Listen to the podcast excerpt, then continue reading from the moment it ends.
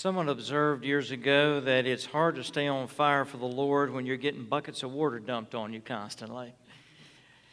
And such was the case of Joseph. We've been in a series on Joseph and his journey into what I've called the confusing will of God because sometimes God's will seems very confusing to us. And in Joseph's case, he was being tremendously used of the Lord. He had gone through some really difficult times, as we have seen and he was in a place where God was really blessing him and he was really coming along well. And then all of a sudden, he gets all of this confusing stuff in the form of temptation that gets poured on him. If you have your Bibles, if you'll turn with me to Genesis chapter 39, and the scriptures, will, of course, be on the screen for you to follow. Genesis chapter 39, and we will begin with verse 6 of the 39th chapter of Genesis. As you turn there, Joseph, as we've seen in recent weeks, begins his journey as a 17 year old young man in the nation of Israel. He is coming along just wonderfully as a dad who loves him up one side and down the other. He is the youngest of 12 brothers. And dad decides that he's going to make this robe. We call it the robe of many colors. Uh, actually, it was probably not a robe of a lot of colors. The actual Hebrew has the idea of an ornamental robe that would have indicated that he was in management. He wears this around constantly in front of his brothers, which says that dad has appointed me over you. You got the youngest overseeing 11 other brothers that are older than him. That doesn't go over well with them. It begins to stir up all kinds of jealousy and bitterness within the family. Joseph is sent by his dad to try to find the brothers and bring up back a report. In other words, he may be snitching on his brothers, and that really puts uh, salt into the wound. And so, as he approaches them in Dothan, as they are out taking care of the sheep, the brothers decide we're going to take Joseph, we're going to beat him up, we're going to throw him into this pit over here, and we're going to talk about seeing what we can do with him, probably kill him. Joseph's down in the pit. He's had the robe stripped off of him. He's yelling for help. He's begging with them for his life. The oldest brother, Reuben, says, Let's not kill him. Let's do something else with him.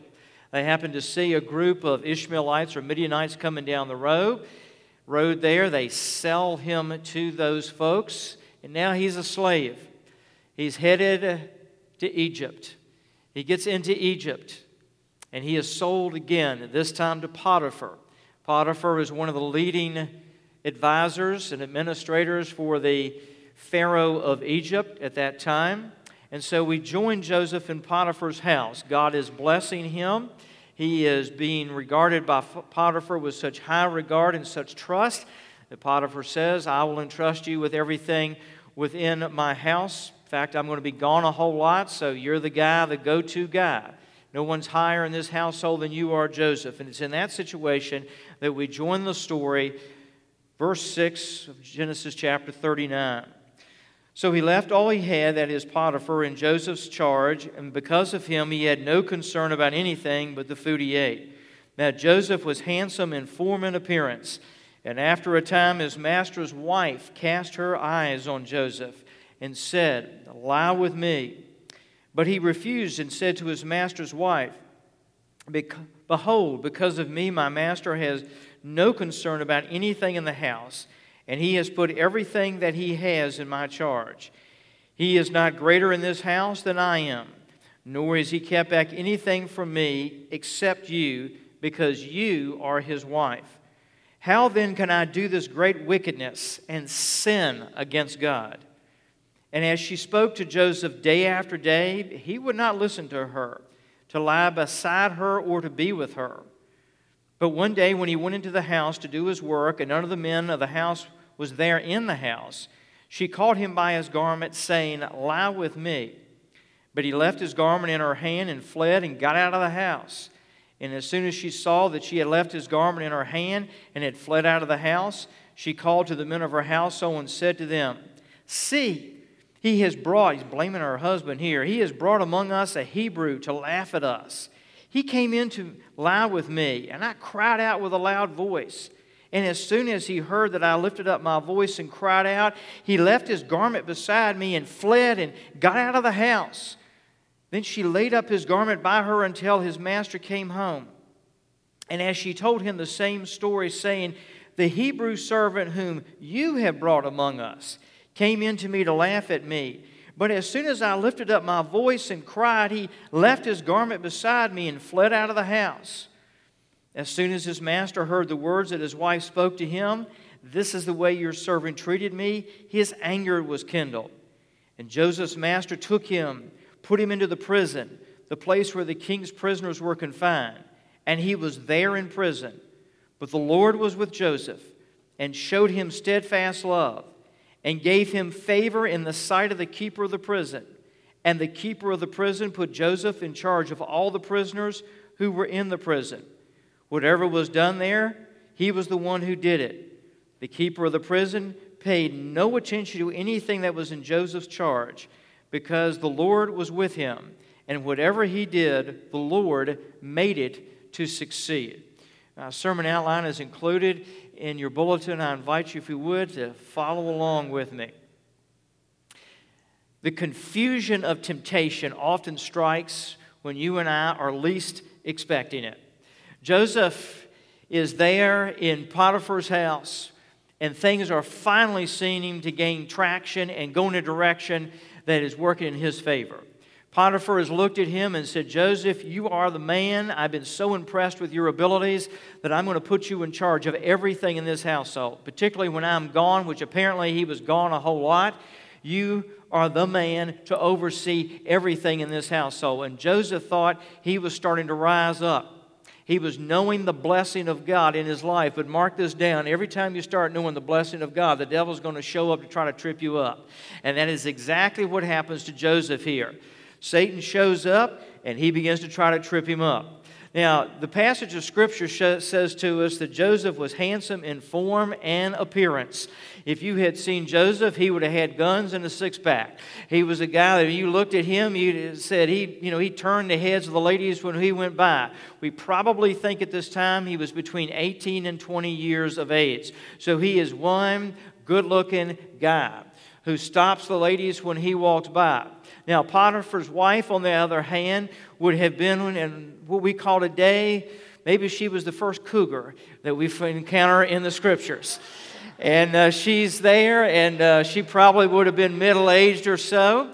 And her husband, Potiphar, is an advisor, and uh, he's gone a whole lot. And so she begins to look at this handsome young buck that she's got walking around uh, the house every day, and her husband is gone, and apparently she's also gotten sort of tired and bored in her marriage, and she starts thinking, man, I got this sharp looking guy here in the house. And uh, my husband's gone for days on end, and I'm tired of being married to him anyway. This looks fun. This looks exciting. And so I'm going to put the hurt on Joseph. Now, she probably thought she was going to be successful as she began to become the temptress to him because he would have thought, when he looked at her, at least this would probably have been in her mind, I'm a lady of power and I'm a lady of money. So if he pleases me, I can make some good stuff happen for him. Now, no doubt she began to dress the part in an attempt to try to tempt him. Notice verse 7. She begins to put the hurt on him by she says, Lie with me. Now, it's interesting what the author is doing here because she's saying, Lie with me but over and over again, the scriptures say that the Lord was with Joseph. And folks, what got Joseph through this was he was more aware and in touch of the Lord being with him than the temptation being with him. And when you and I are more cognitive of the Lord being with us than we are the temptation being with us, we are then on the road to victory in facing the temptation. Notice what she says because when she approaches him first and she says, I want you to come lie with me he refuses her. So, what she does is she sort of backs up on the temptation and she says, Well, why don't you do this? Why don't you just come and lie beside me? Now, she knew what she was up to because he would lie beside her and then it would just take the next natural step that she was hoping it would take. So she says, Why don't you come and lie beside me? And Joseph basically said, I'm not going to lie beside you or lie with you. And it's not happening anyway because I know if I take the first step, then I'll take the second step and the third step, and I'm right down the slippery slope as to exactly where you want me and where God does not want me to be with. And folks, when Satan begins to tempt us, he will first ask us to lie beside wherever He wants to take us. And if we take the first step to lie beside something, it won't be long till we are lying with whatever it is that we are being tempted with. In our culture today, if we start lying beside, in the context of this passage, pornography, that's going to be the first step towards lying with the act of committing adultery. If we begin to lie beside music lyrics, text messages, or you name it, whatever form it takes, and social media is full of it that has sexual temptation in it, lie beside it, you won't be long before we are lying with it and it becomes a part of us. Don't lie beside it to begin with. Now, notice verse 10. She tempts him day after day after day she comes to him and she's trying to wear him down. And the power of temptation is often where Satan just comes to us over and over and over again. And when the temptation comes over and over again, we got to get closer and closer and closer to the Lord Jesus Christ. Because Satan's going to try to wear you down, but if you are building yourself up in your walk with the Lord, the power of the temptation is not going to be as strong. Now, over in Genesis chapter 38, the preceding chapter, Joseph's mind, no doubt, went back to what had happened to his older brother Judah, because Judah had fallen for this temptation and he had committed adultery, and it had devastating effects on him and on his family. And so Joseph knew that as he thought through this temptation, I don't want to go down the same road that I've seen my brother go down. Now, the Word of God brings clarity in the midst of the confusion. Joseph says no to her, and he says, I'm not going to commit, verse 9, this great wickedness and sin against God. Joseph understood the moral will of God. If we don't understand the moral will of God, we're going to allow the culture we're in and the desires of our fleshly nature to shape our morals. Let me say that again. If we don't understand the moral will of God, we're going to allow the culture we're in and the desires of our human nature to shape our morals. The moral will of God is encapsulated in what's called the Ten Commandments, Exodus chapter 20. If you and I know and understand God's moral will for us, how we're to conduct our lives, we will then be able to understand the rest of the will of God. But when we don't understand and obey the moral will of God, we are not going to understand the rest of the will of God. Throughout the years that I've been a pastor, I've had folks say, Pastor, I want to know God's will and I want to live in God's will for my life, but then they want to ignore and disobey what God has revealed in His Word about how to live out our lives just from the basis of the Ten Commandments, His moral will. And if I'm going to ignore what is specifically written out in God's Word and disobey what is written in God's Word, I'm never going to know and understand what the rest of the will of God is. I can't disobey and ignore what I don't like and then expect God to show me the details of how He wants to use the rest of my life. Now, we refuse temptation when we face it for three reasons. Number one, often we act out of fear. Sometimes we fear the judgment of God, the wrath of God. You know, if I mess up, God is going to get me and punish me. And that's a valid fear to have because the Lord is going to say there's a day that we're going to answer to Him. Sometimes we feel the wrath of somebody else. You know, I've often said if I messed around on my wife, uh, I probably wouldn't live very long once she found out about it. So I have a, a fear there. Uh, she may look nice and innocent and sweet, but you don't want to get on her bad side. And I know what it would do to get on her bad side. I've joked that when I was growing up, but this isn't too much of a joke, I feared the wrath of my mother more than I did the wrath of God. I, I knew that I would probably survive the wrath of God. I didn't know that I would survive the wrath of my mother if she ever got ticked off with me. But we have that fear when you go down the road and you're breaking the speed limit and uh, you happen to see a uh, state police car up front, you will hit the brake. No one has to tell you to hit the brake. You're automatically going to hit the brake. And why is that? Because you are fearing the wrath of the state trooper if he catches you speeding. The next reason we refuse temptation, which is a higher reason, is character. And Joseph here is acting out of character. He is not living out of immediate gratification. He is living out of the principles for a lifetime. When we live out of immediate gratification, we are going to fall to temptation. This makes me happy. This is what I want. This suits me. When we live out of principles for a lifetime, we are not going to live out of immediate gratification, but rather we're going to live beyond ourselves. I'm going to make decisions not based on what I want and what suits me, but I'm going to make decisions on what is best in the will of God, but it is also best for the people who are around me, and it is best for the rest of my life. Now, Joseph had had to learn some hard lessons in humility. When he first got that coat and he was walking around in front of everybody, he thought he was hot stuff. He had a pride issue going on. But through being beaten up, through being thrown into a pit, through being sold into slavery on two different occasions, he had learned a whole lot of humility. And that humility helped him to successfully get through this temptation. Pride will set you up for every sin. Pride will set you up for every sin.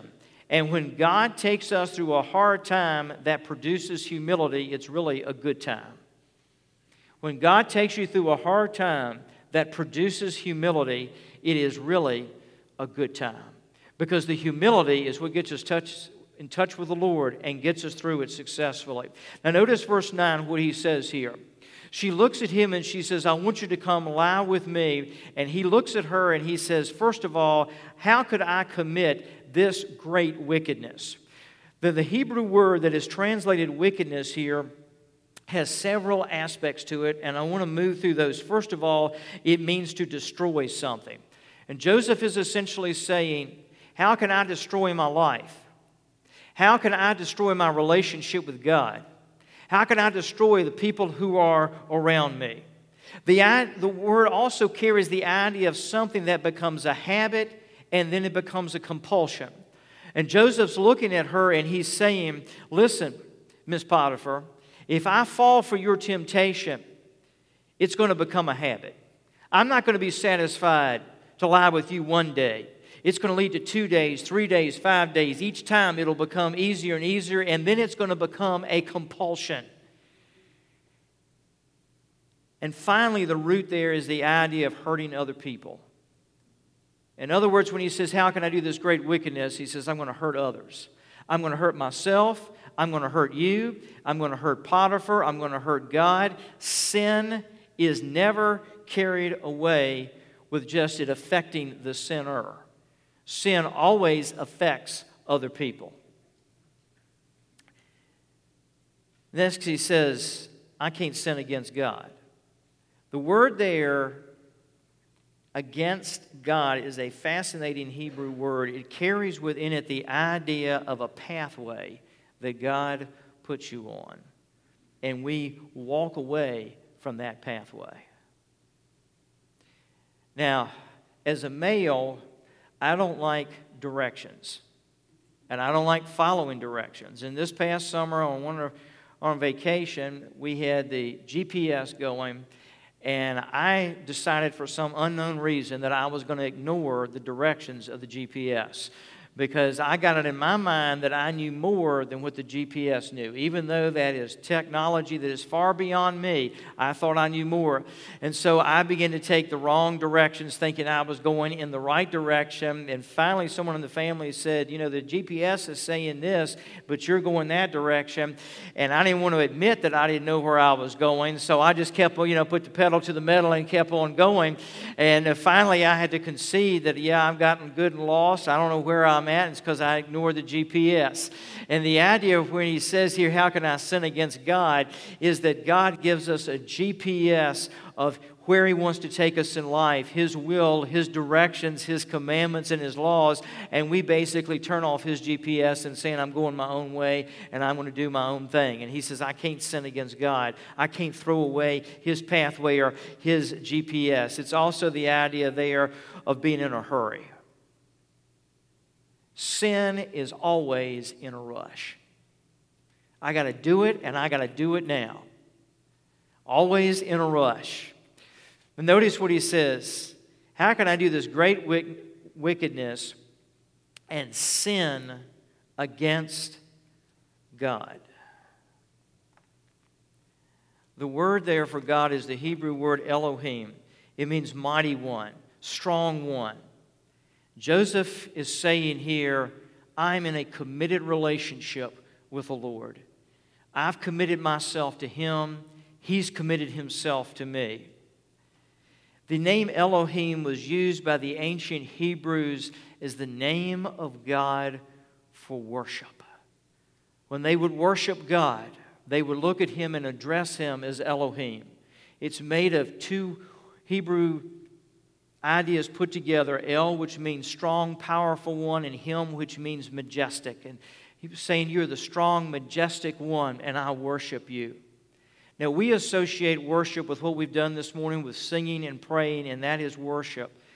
But Joseph's no was an act of worship. Joseph's no was an act of worship.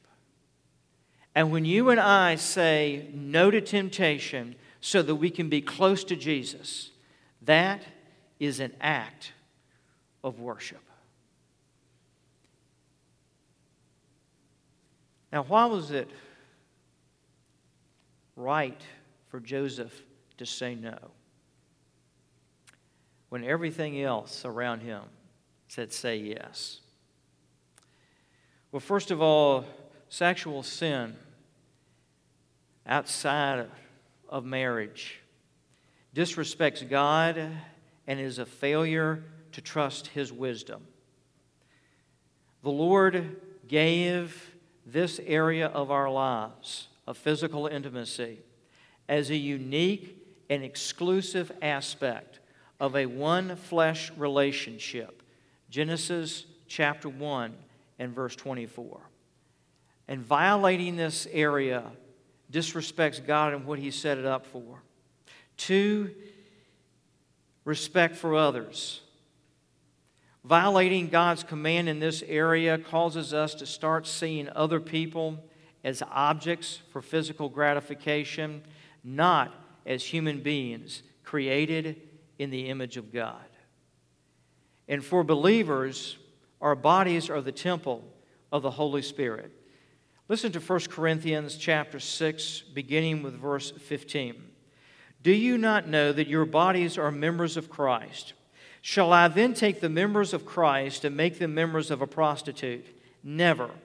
Or do you not know that he who joined to a prostitute becomes one body with her? For as it is written, the two will become one flesh. That's quoting from Genesis 1:24. But he who is joined to the Lord becomes one spirit with him. Flee from sexual immorality. Every other sin a person commits is outside the body, but the sexually immoral person sins against his own body.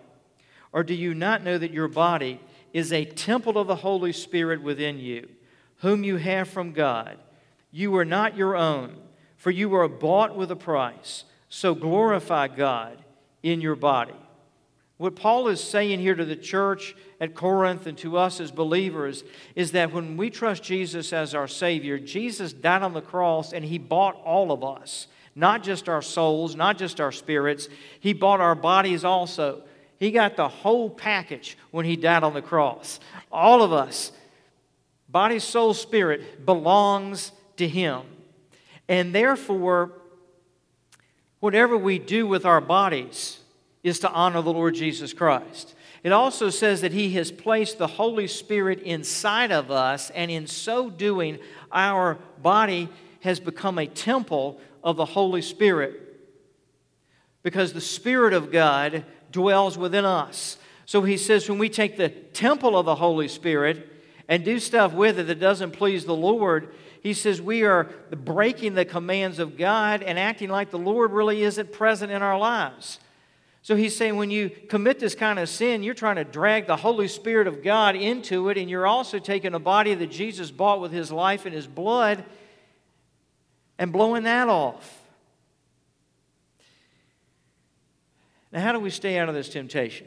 Same way that Joseph did. Our relationship with the Lord has to stay fresh, warm, and filled with adventure, or otherwise sin is going to come across as hot and appealing.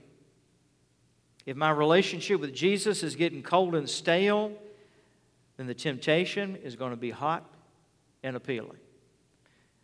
The greatest way to resist temptation is not to say, I'm going to resist temptation. Let me do an experiment with you. If I tell you right now, do not think about pink elephants, what's in your mind? I just got all of y'all to think about pink elephants, didn't I? When we say, I'm not going to think about temptation, what is the very thing we do? We think about temptation. But if you focus on and think about Jesus and stay focused on Him, that will keep the temptation away. That will cause the temptation to lose its power when you and I focus on Jesus. Now, verse 21, word gets out. She accuses him of trying to come in and mess with her. And Joseph ends up in prison. We're going to suffer sometimes for obedience in the short run. We're going to suffer sometimes for obedience in the short run. There in prison, God begins to bless Joseph. That was not the place that Joseph would have chosen the blessing of God. He would much more have chosen it up in Israel. Folks, we don't choose where God's going to bless us. God chooses where He's going to bless us. And the next time we want to, we say to the Lord, Lord, I don't understand why you put me in this place. I was obedient to you. I did what you asked me to do. I resisted the temptation. And instead of getting the blessing, I got thrown in a prison of some type. Instead of getting blessed, I got rejected. I got ridiculed, etc. And we're suffering for obedience. God's got a blessing for you in that place. It's not the place that we would have chosen to be blessed, but it is the place that God has chosen to bless us. Walk with Him in that blessing. Resist the temptation. Walk with Jesus, and you will discover that in that place of walking with Jesus, He will stay true to His commitment. Let's pray. Lord, we want to ask this morning that you would help us to walk with you and stay close with you. And Lord, we want to ask that you would help us, that Lord, we the temptations are going to come. But Lord, we ask that you'd help us to walk so close with Jesus and be so focused on Jesus. Lord, exploring the awesomeness of who He is, knowing you, Lord Jesus, as our strong one, our majestic one, prominent one, the powerful one in our lives, that the power of temptation is just drained right away. Lord, we thank you and we bless you our heads bowed our eyes closed, if you're here today and you've never given your life to Jesus Christ, never trusted Him, never walked with Him, I want to ask you and I want to beg with you today to consider giving your life to Jesus and saying, Jesus, I want to ask you for the forgiveness of sin. I want to ask you to come into my life, and I want to know you, and I want to follow you, and I want to serve you. In just a moment as we sing, I want you to think about that decision. And as we sing, me encourage you to just pray a silent prayer to the Lord and say, Jesus, today I want to follow you and I want to serve you and I want to belong to you, Lord Jesus. As we sing, if you're here and you make that decision, we'd love to pray with you about it. If you sense that God's leading you to become part of our church family, we invite you to come. You want to come and indicate that you've decided to follow Jesus, we will rejoice with you in that. Lord, in these moments together, may we respond to you in whatever you're saying to us. In your name we pray. Amen. Let's stand together and sing and come if you will.